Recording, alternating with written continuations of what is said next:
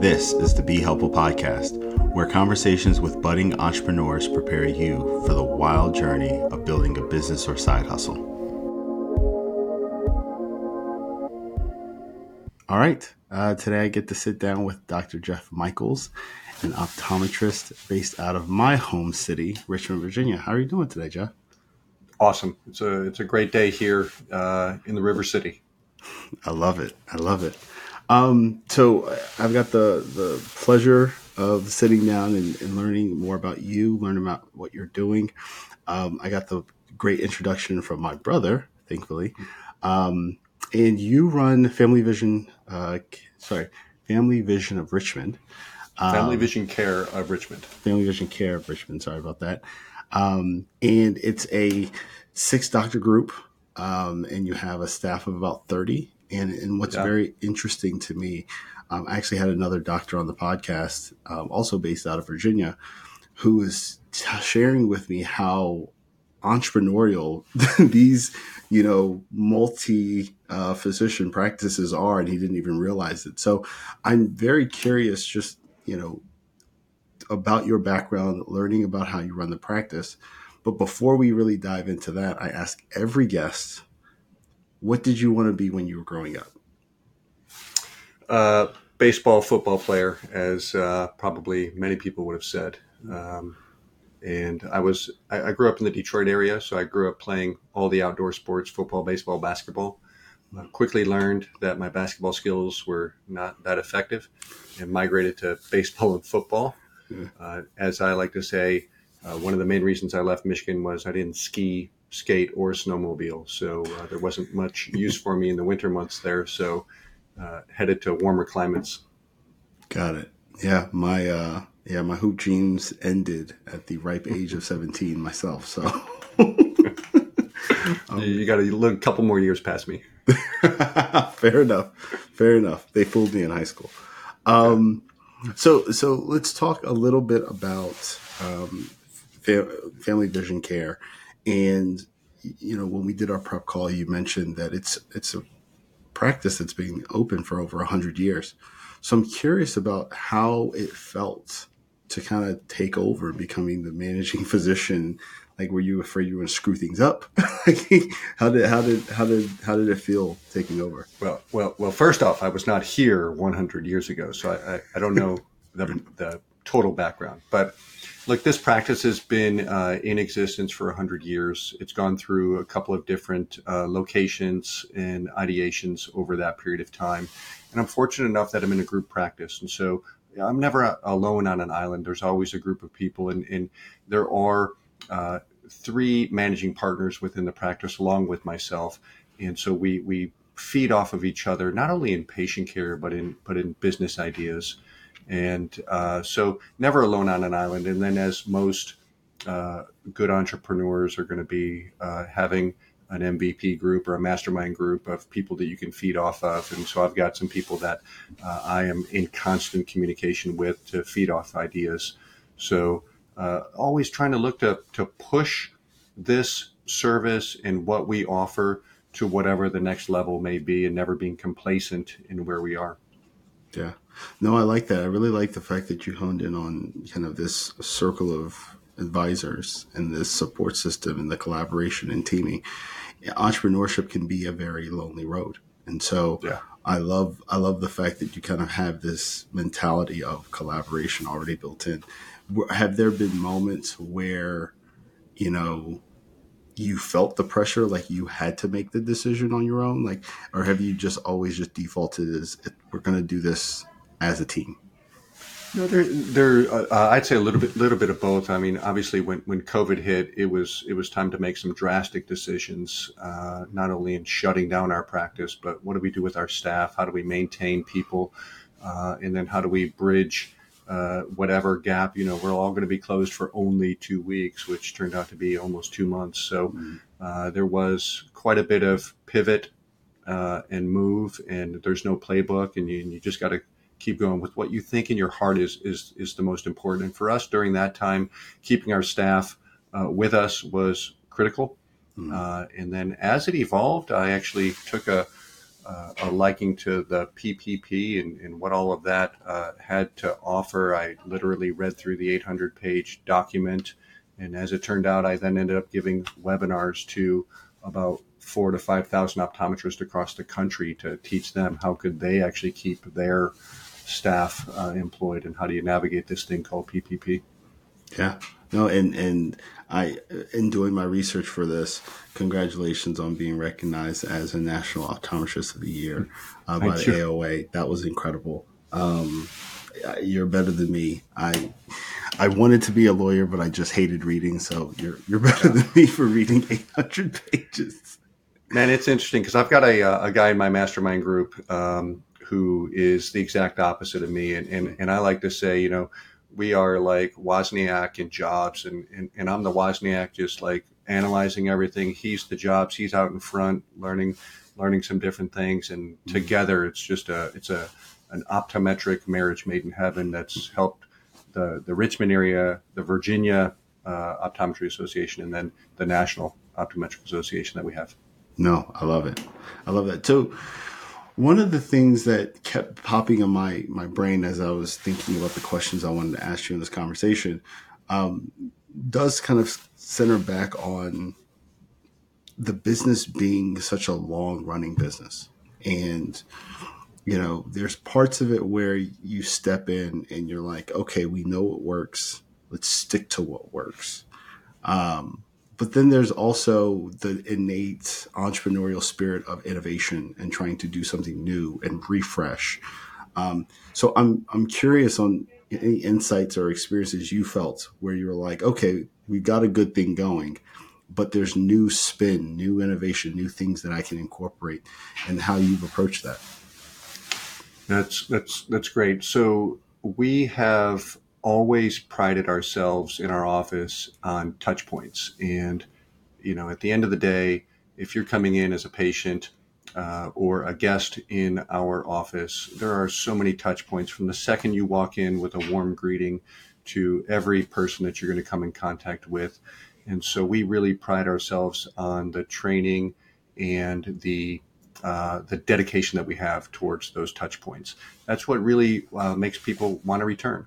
And then we have a tendency to invest a lot in technology over time, and we're always looking at what what is the newest thing. So in our industry, I'll take a, a couple of things. Um, you obviously grew up wearing glasses, and if you had a chance at eight years old to not have your prescription develop quite as rapidly as it did from the age of eight until let's just say 19, then um, what that would have offered you was actually a lifetime of healthier eyes. And so people who have nearsightedness over their lifetime have a greater tendency to develop different eye diseases later in life. Hmm. So now there's innovations that help to slow that whole process down. And not every optometrist is incorporating that into their practice. We've been incorporating it into our practice uh, probably since about 2017, 18. And so, um, and we get referrals from uh, from the greater Richmond area all the way out to Charlottesville into our office to help provide that type of service. Another type of service that recently has uh, really innovated is dry eye care. And so we offer mm-hmm. a variety of diagnostic and innovative treatment plans for our patients who are suffering from dry eyes. And what most people are used to is you're just supposed to go to the drugstore and buy some over the counter artificial tears to treat dry eyes. And what we have uh, really honed in on is that type of treatment plan literally doesn't work. And so mm. we, we, we don't offer that as uh, nearly, I'd say we offer it probably at, at, a rate of about 3% compared to what we used to be at 100%. So there's a lot of innovative new technology treatments that we've honed in on to be able to offer our patients with much greater success.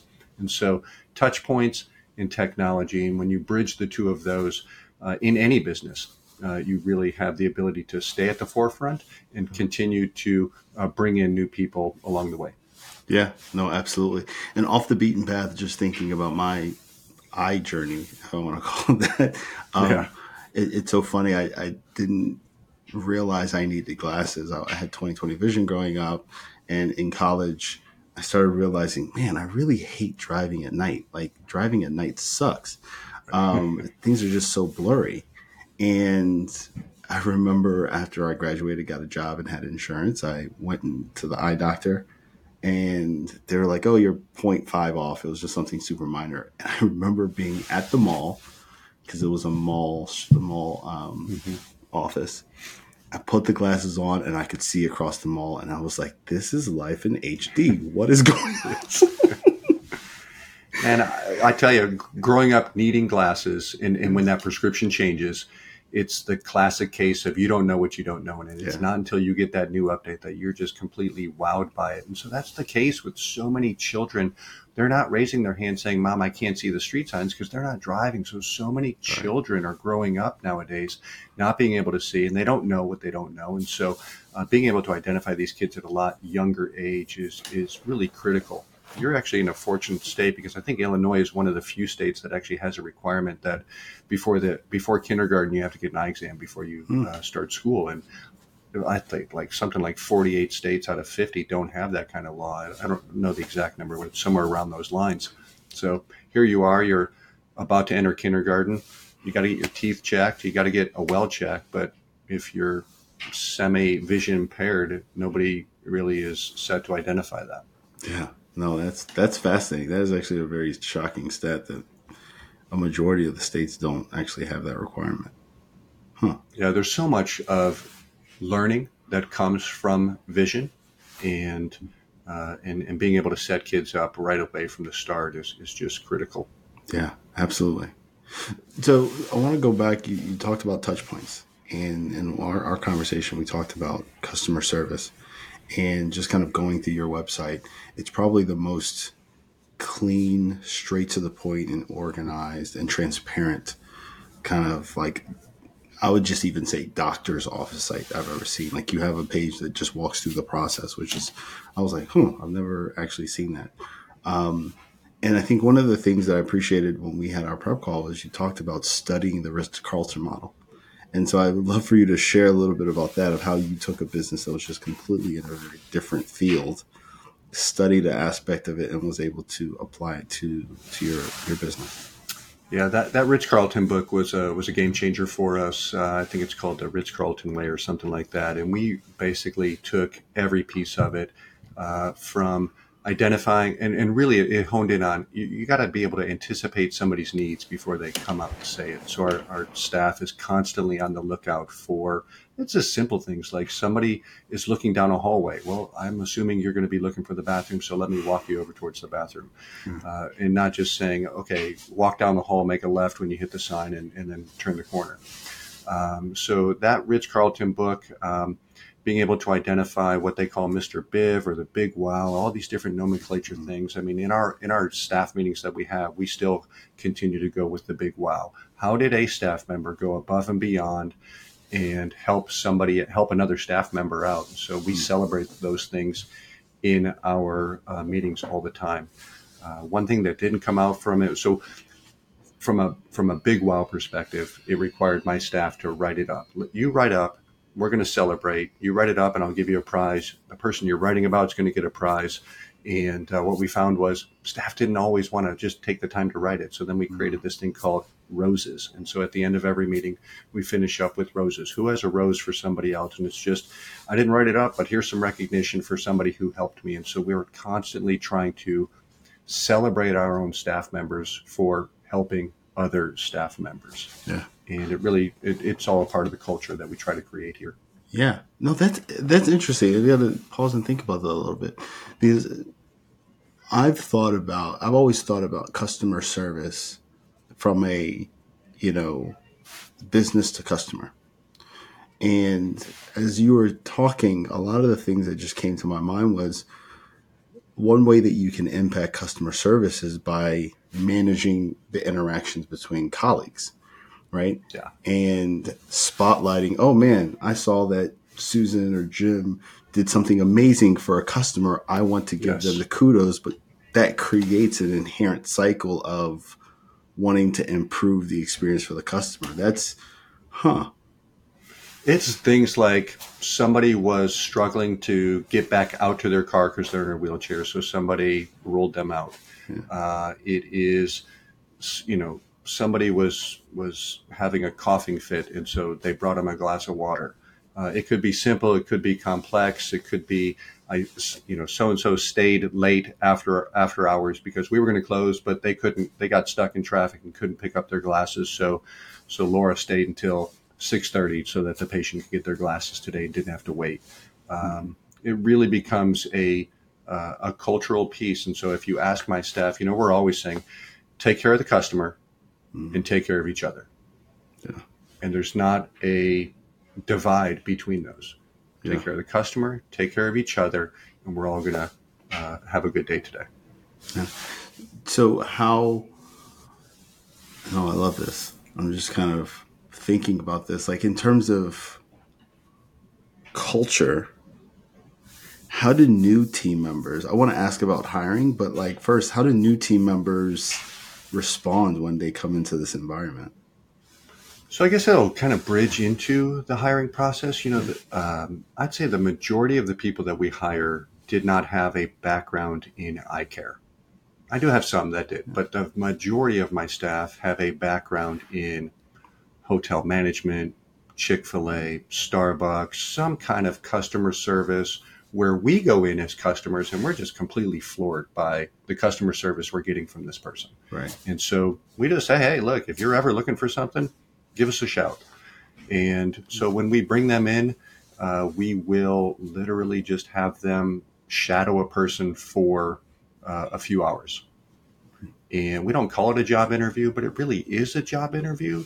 But these, if you don't call it a job interview, they're not like looking for canned responses. So they're mm-hmm. just hanging out with you. And so um, we want to see are you holding up the wall? Are you engaging? Even in an environment where you know nothing about what's going on in front of you we want to we want to see are you smiling? Are you attentive? You know what what is your what is your disposition? And that really becomes our hiring practice. I will teach you a skill set but i can't teach you to smile. So that two hour interaction really lets us just see and identify does this person look like they could uh, hold up in our environment. No, I like that. Um, and so. so. they love it when patients come in. I mean, when new when new staff come in, um, they know. Number one, we impress upon you. We know you don't know any of this skill set. We're going to teach it to you, and and we know you're going to mess it up. And I want you to be comfortable with the mess up because you're going to mess it up. We're going to learn, and we're going to just do well together. Um, but when they understand that they're allowed to mess up, make mistakes, like that's how we're all going to thrive. And we we embrace it from day one. Yeah. No, that's awesome. I, am I'm, I'm curious, and I feel like I'd kick myself if I didn't ask. You obviously have a lot of business acumen, and you you obviously have a knack for not just people, but a knack for building cultures, um, especially within the work environment. I'm curious, where did that come from? Like, do they like do they have a course on that in med school? no, man. Uh, in optometry school, there is uh, one business course, uh, and you write a business plan, but you don't get you know, like you get the black and white stuff. You don't get all the colorful stuff that happens, you know, between the pages. And so, um, I was fortunate in college to be invited into my first mastermind group, and it really taught me what is a growth mindset? How do you adapt it? How do you not uh, be complacent? Because I got to tell you, I grew up in Detroit. So if you grew up in the Detroit area, you know your family members are a part of the UAW. There is a uh, there there were I was not surrounded by entrepreneurs. So when I was surrounded by entrepreneurs in college for the very first time in undergrad, it completely opened up my mind that I was actually able to train my brain and my attitude to be a different level, that I wasn't stuck in a circumstance that was in other people's control. And so um, uh, to Bill Lougheed and to um, Brian Olson and to the guys that brought me in uh, to their uh, mastermind group, it was like literally set a path for me uh, for for that completely changed. I mean, I walked out of that. I used to have this phrase. You would ask me, "How am I doing?" You ask me how I was doing today, and and I would literally say, "Better than fantastic." And I would get people who just look at me like, you are crazy.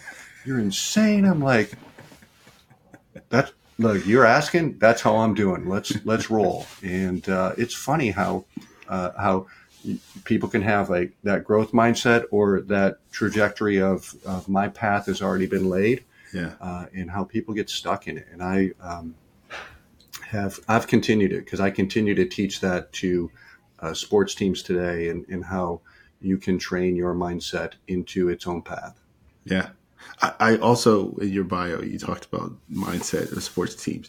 Could you just share a little bit more about what you do Yeah. because that also was very fascinating to me, and I think that So- business and sports have are very very similar. I, I grew up in sports. I love sports. Uh, when I had kids, I started helping to coach their teams uh, at a, at 11 years old for my son. My, my kids at the time were 11 and 12. At, at that time, my son's playing on a um, travel baseball team, and you could just tell like these kids are the bad news bears. Like there is no way they're ever going to compete. And I had seen a program that was being offered to high level college sports on sports training and mental conditioning related to it. And I'm like, well, this is fantastic stuff, but there's not an 11 year old on the planet who's going to absorb it. so I literally took that package, reprogrammed it into what I thought an 11 year old could understand, and I started teaching it to my 11 year old's team. Hmm.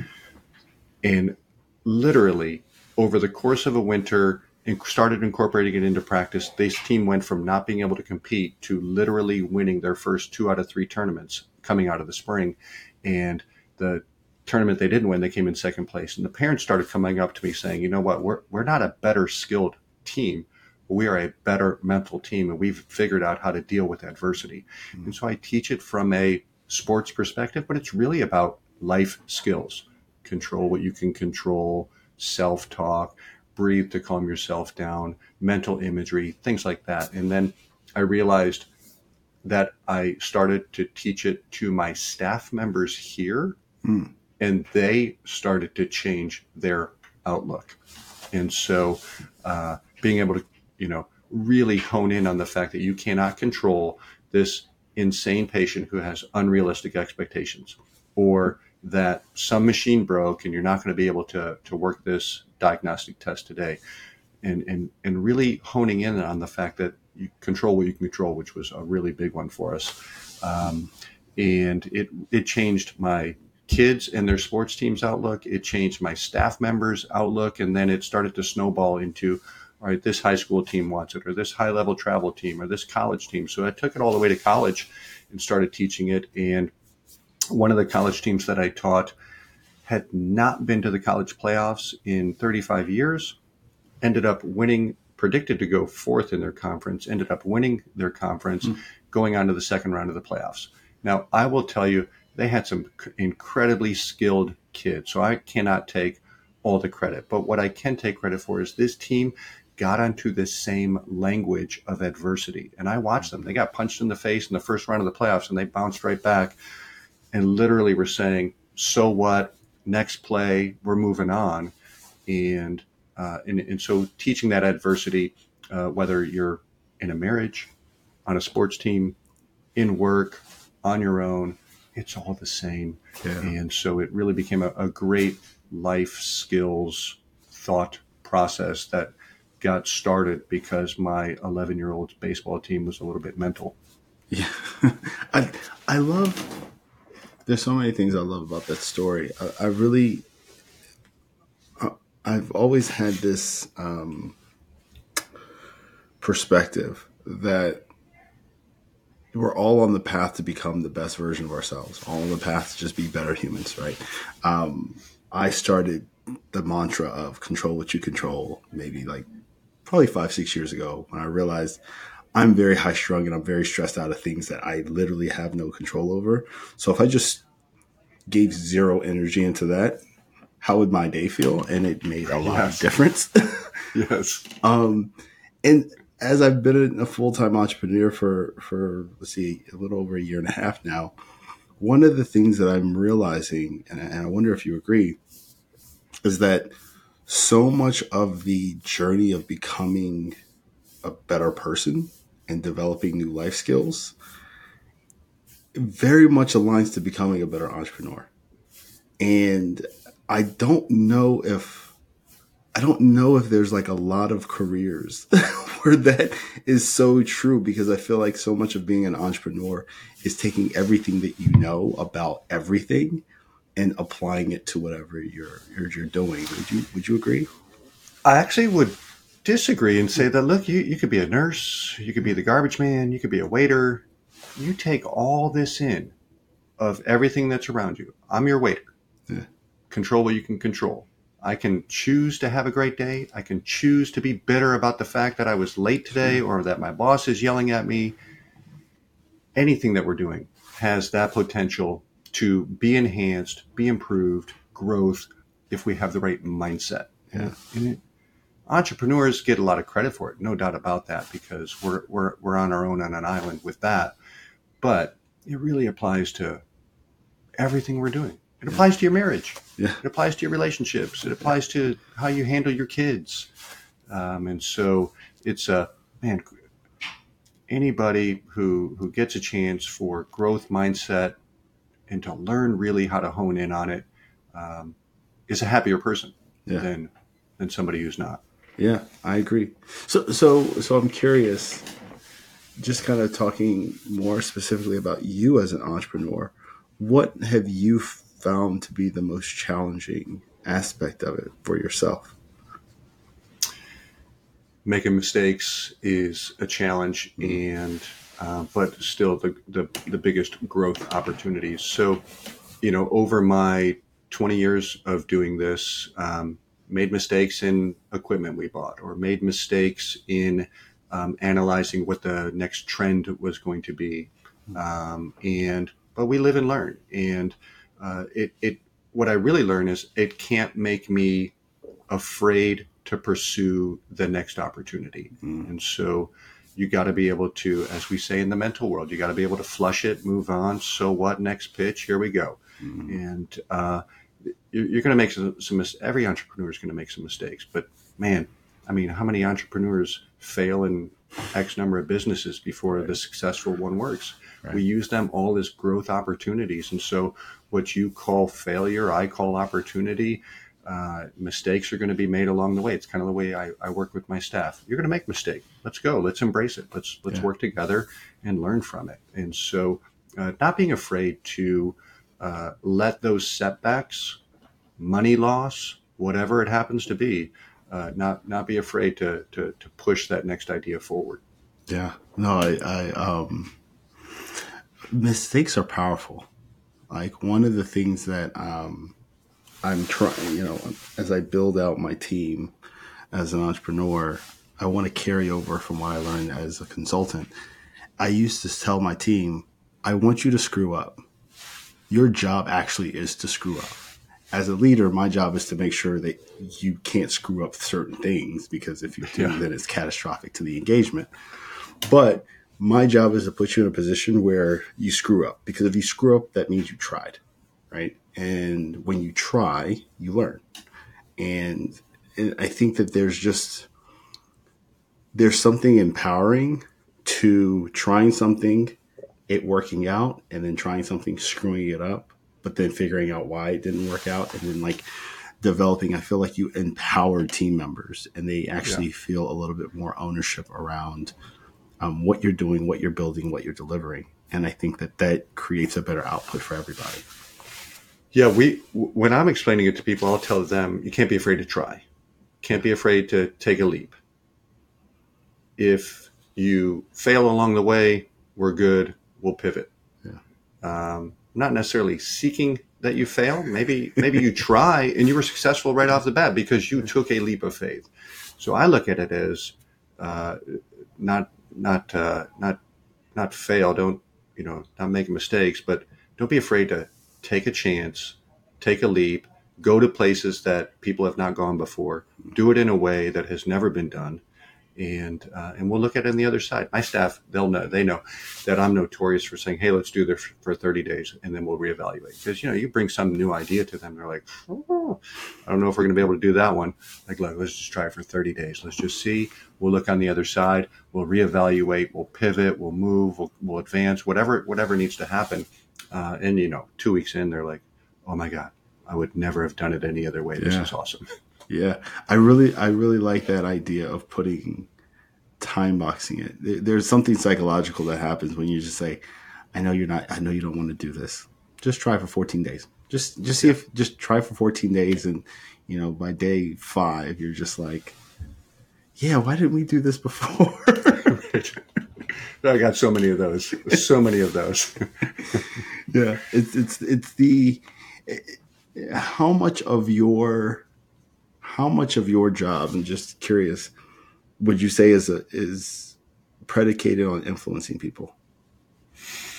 Um, I think all day I influence people. I've got I see patients all day, and so here I am seeing you, recognizing your condition, hopefully, and uh, letting you know here are the treatment options.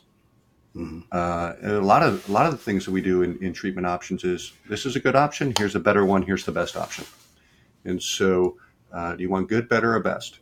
and uh, and so influencing uh, their attitude or mindset. You know, you come into a world of like mine. A lot of times you're coming in. It's like I only want what my insurance does. If my insurance doesn't do it, I don't want to talk to you about it. I'm like, look, if I only did what your insurance company wanted, we would have only done half the stuff we did today. Right. So let me take care of you so that you have vision, so that you can go see your grandkids' baseball game, or you can go have some memories with your family. Let me take care of you the way I know how to take care of you. So it's a it's so from a patient point of view, constantly influencing. From a from a staff point of view, I've always taken the attitude with my staff that I, I'm on equal footing with you. So my staff knows I'm continually walking up to them. Hey, how's your day going? Uh, hey, I know you were sick yesterday and that you probably weren't feeling super good today. I appreciate you coming in today. Um, sending them messages. Um, thanks for staying late. So uh, I'm I'm constantly just trying to be uh, I don't want to say buddy buddy with my staff, but I but but showing I'll, they they know that that empathy pours out of me for what they're doing. Um, some of them will uh, always recognize it. Some of them don't, and I really have to go extra miles to try to get them to to see that.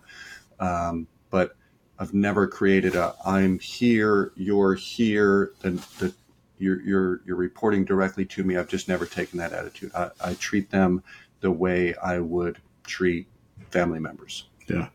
No, I, I like that. I like the, you know, they're humans first kind of yeah. mindset and just kind of taking care of making sure that they feel comfortable because it's also so cliche to say, oh, we're a family, you know, especially in like a work environment. But when someone treats you like their family, um, you can tell you can tell that they actually mean it. Take care of the patient, take care of each other. Yeah. Yeah, I like it. So, um, what's a challenge that your business is facing that you're trying to like tackle, like you're wrestling with sure. right now? Um, you know, if you look at optometry in general, it is partially service based and partially product based.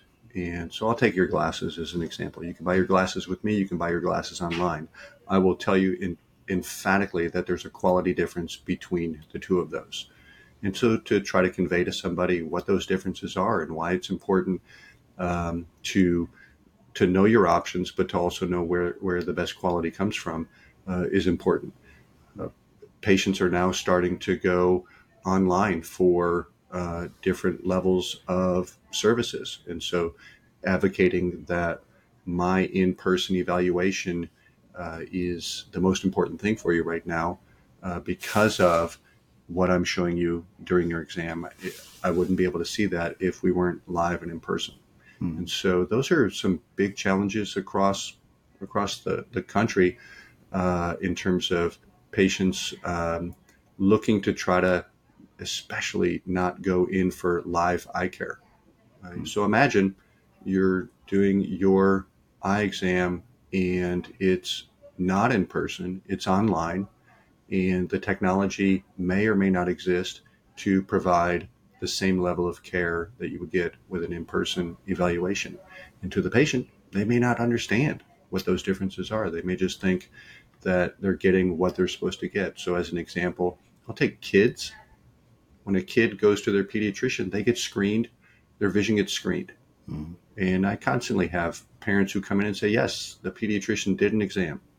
No, the pediatrician didn't do an exam. The pediatrician measured the vision on an eye chart, and that was one of about 30 different tests we would have done in a comprehensive eye exam. So, getting patients to understand there is a comprehensive difference between the visual screening done with the pediatrician and what I'm going to provide your children with inpatient care, measuring color vision, depth perception, near vision, focusing ability, and all the other aspects, not to mention the health aspects. Right.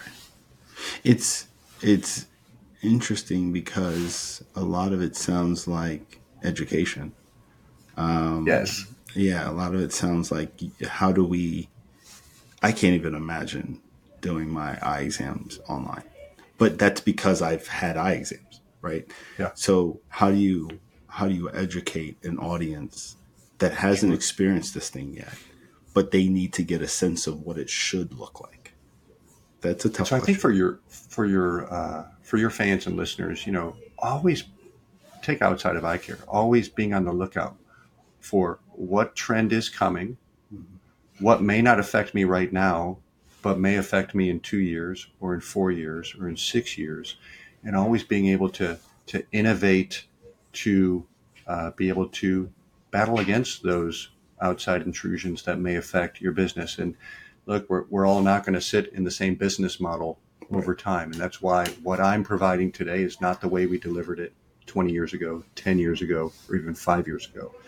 And so being having that growth mindset of continuing to evolve, anticipate what is coming. And and that's where a lot of the mistakes get made. I anticipated that this change was happening.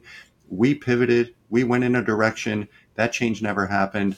We ended up losing some resources because of it. So let's now pivot again and reanalyze. Don't be afraid to reanalyze what's happening. And so having that conscious, strategic plan of always trying to anticipate and look, but you have to consciously take the time to say, stop, stop what you're doing, look at what's happening in the industry, write it down, have a plan, move on. Yeah. And and a lot of times people don't they don't stop. They don't they're not taking notes about what is coming. They're like, yeah, I knew that was coming. Yeah. I just didn't think it was going to happen so soon or I didn't anticipate that it was going to be as as impactful as it was if you it's it's like it's like setting goals if, if you take the time to do it it's going to happen if you take the time to stop and really analyze what's going on in the industry whatever industry you happen to be in you'll you'll anticipate what some of the changes are a little bit more effectively than if you're just uh, uh, going and, and grinding every single day yeah.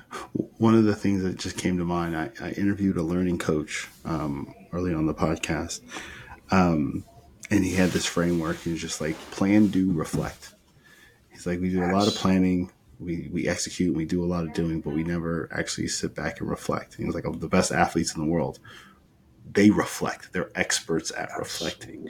And one of the things that I'm curious about because with the podcast, I like having not just kind of this is my experience, this is what I've done, but like tactical examples, tactical you know advice we talked about making mistakes and we talked about you know you, you, know you thought about this pivot you said let's prepare for it um, maybe it was a little resource intensive and the pivot never came tactically what's that conversation like with your partners right because that could have an impact on business partnerships yeah you know i'll, I'll take the day-to-day stuff so what we ended up doing uh, one of the things that happens in my office is if you are a staff member you're with a patient mm-hmm. patient has a um, difference of opinion about some service. I didn't say I wanted that service. You said I wanted that service, and and, and the the staff member saying you would have owed thirty dollars for the service. Let's just use that as an example. Right. And the patient saying I never said that I wanted that.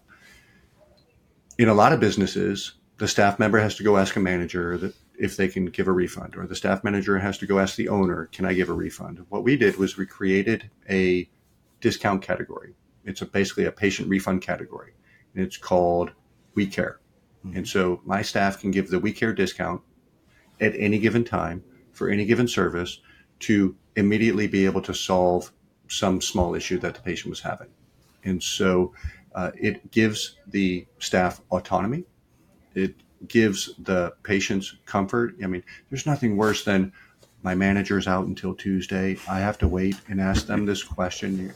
And, you know, the patient's like, seriously? It's like, that's like seven days away. Right. So, uh, creating that type of um, autonomy and change on the fly for for our staff has has has been important. And so then we will use that information to analyze and reflect what were the instances that we had to use this discount, mm. and then how can we change what we do based on that. And then a lot of times, for the most part, it's some sort of communication enhancement that we have to do. Yeah, no, I like that. I, I, I I like the idea of creating a system for a system that empowers folks, but it is tied to your values, it's tied to your principles, and it immediately solves, you know, the consultant the 85% of the problems. 15% yeah. will still need to be escalated and they probably appropriately need to be escalated right? So I'll, I'll make this this scenario up, but imagine you were uh, owning a business, you're about to ship a thousand dollars worth of stuff, and all of a sudden the argument over the four dollars shipping charge comes in, and the patient didn't want to pay the four dollars shipping, and so now they're going to dump the thousand dollar order because you guys couldn't agree on the four dollars shipping charge. And so in that particular instance, my staff would have said, "All right, look, we're going to we care that that that shipping of four dollars off." And we're going to send it to you. Normally, what I want you to be aware of is we normally have a shipping charge, and the shipping charge is four dollars. And so next time we're going to um, uh, we're going to charge you for it. But today, I want you to have this product. We're going to send it out in the mail today, and uh, we hope you enjoy it. Yeah. So I'm making that up, but that's that's the idea behind how it would go, and it doesn't matter what your business is. Yeah. No, I like it. Um, all right, so I, I, want to be cognizant of the time, so so I'm going to hit you with a couple of our concluding questions because this has been insightful, and I will reflect on this conversation um, because I think it, it has a lot of good nuggets in it. Um, what's something that you might have that you wish you knew before you took on this role and got started? So, um, I reflect back on a time that I was actually in college, and I was in a leadership role of a certain type in college. And once I was out of that leadership role, the next person was coming in. I took an attitude of, oh no, dude, you, you're going to have to learn it all on your own, just like I did. And I didn't give this guy the time of day to teach him any of the stuff I had just learned over the previous 12 to 24 months. Um, I still remember to this day and how that had to be the stupidest thing I could have ever done. Mm-hmm. And so it makes me uh, now attack coaching in a different way. And so I literally reach out to young optometrists. I'm working with a young optometrist right now, coaching him in uh, in in the business aspects of optometry because again we we have one business class so you really learn at the school of hard knocks of how to uh, how to run businesses um, and so I'm helping the young generation advance their skill sets at a faster rate than what I was given. Um, and it goes back to that time where I remember just dissing this guy and going, "Hey, man, you're gonna have to learn it on your own because I did." Yeah, yeah. and and I've told him, and I told that guy ever since, uh, you know, uh, uh, like ten years ago. I'm like, man, this is what happened. I don't know if you remember it, but uh, but I feel sorry about it. But it changed me. I learned from it. Yeah, I love the self accountability uh, self awareness and accountability. That's yeah. awesome. Um, all right, my next question: What books, book or books, would you recommend to other entrepreneurs? Um, dude, there's so many. Um, I'll give you the last couple of, of books that I've read. Let's let's go there. Um, last one of the last books I read was called Futuwah, hmm. And is a uh, Muslim book on chivalry, hmm. uh, written out of a guy out of the Detroit area. Uh, book came to me because the the guy I was just talking about, the the, the optometrist that I'm coaching right now, is Muslim, uh, and, uh, and and I wanted a deeper understanding for for him and what he's going through with his family. So he made the recommend recommendation to me uh, on this book, and uh, it was it was great. And so I say that so that you can, you know, if you're mentoring, coaching, doing something, uh, getting into the mindset as much as you can um, is is important. Um, some other books. Uh, Dare to Lead uh, was a recent book. Uh, Obstacle is the Way, Ryan Holiday. Um, but a book I just started, I, I, can't actually tell you about it, but um, it's called The $100 Million Exit, written by a guy out of the Richmond area. Um, and uh, as I look at my practice and no time soon, but eventually want to sell it, this is a uh, how to scale and then sell type thought pros- type, uh, prospect type book. Mm. So the hundred million dollar exit, uh, written by Jonathan Brabrand. Brabrand. He's he's out of the Richmond area. Awesome, I love it. Well, um, we'll make sure. So we have on our website we have a library for books that all the entrepreneurs yep. on the podcast have, have mentioned. So we'll make sure that we include it um, for people to check it out. Um, Sounds good. Okay, so my last question, um, I technically my second to last question. Um, what question do you think I should ask the next guest? Uh, so, tell me about an experience where you fell on your face and what you learned from it. Okay. So Jeff, so tell me about experience. On your face. not literally, but um, you know, it's.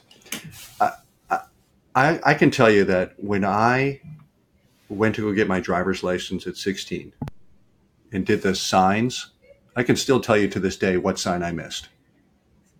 I couldn't tell you all the signs I actually got, but I can tell you the sign I missed. So so we learn so much from mistakes and errors that we make, and so that's at the heart of that question yeah. um, is you know there's you know i shared the, the story of the, the the guy i dissed 20 years ago you know that still sticks with me and and it changed my attitude about how i um, now try to mentor young people um, all because of i didn't give this guy the time of day and thought he should learn off hard knocks just the way i did yeah. Um, when when in reality growth mindset today, my growth mindset today is much better than it was back then, obviously. And so um, that was at the heart of that. Yeah. I like it, man. Um, okay. My last question.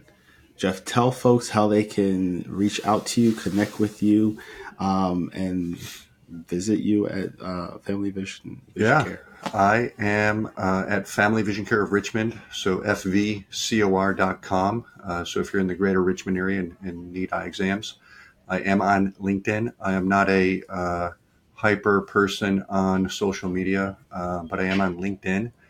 And uh, and then uh, if anybody ever wanted to reach out to me uh, for sports mental conditioning, uh, I work with teams. I don't do one-on-one training, but I work with teams to put all the the players and coaches on the same language page so that they can develop in advance. And so they actually could call my Family Vision Care of Richmond and say, hey, heard you on the podcast. I want to learn more about that.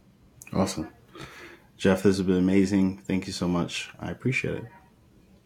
I will tell your brother you said hello. I'll see him next weekend in school.